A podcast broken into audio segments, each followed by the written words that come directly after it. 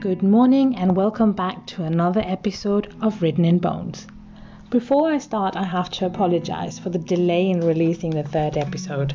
I have been very preoccupied the last couple of days and weeks, so not really had the time nor the motivation. However, yesterday was a bank holiday Monday and had the day off, and we had been super lucky with the weather as it had been absolutely fantastic and sunny all day. This week is also looking really good, so I'm really excited about that.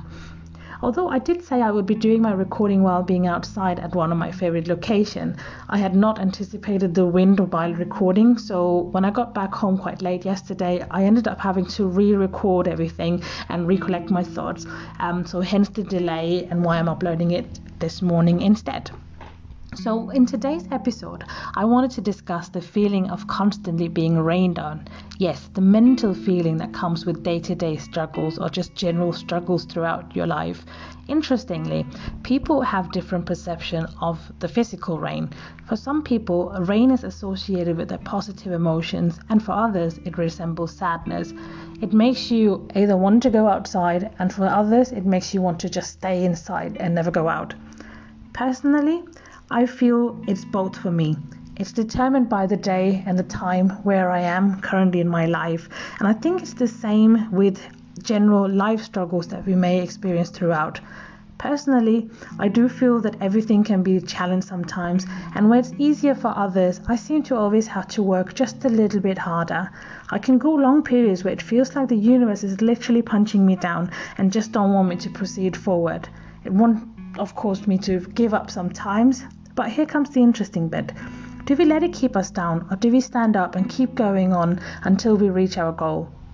I think I've always been a fighter, and I do keep pushing myself. I look at the challenge eye to eye and keep moving ahead, occasionally throwing a punch back when needed. Others may tell you that things will get better, but until you tell yourself that, it is not going to give you the change you aspire. I guess some people are born with an aptitude and endurance that makes them a natural fighter, but it is definitely not something that can't be learned or enhanced over time. But that takes us into the classic nature versus nurture argument, but that is for another episode. I want to finish up today's episode with two things. When my mother was in labor with me, I had the umbilical cord wrapped around my neck, which caused severe issues during delivery. So even when entering the world, I came in with the struggle and fought my way in. So I think this is why a quote by Marvin Hagler fits well with me. He said, I'm a fighter who walks, talks, and thinks fighting, but I try not to look like it. Thank you for joining in today's episode, and I promise to be more consistent moving forward and hope to catch you again in my next release.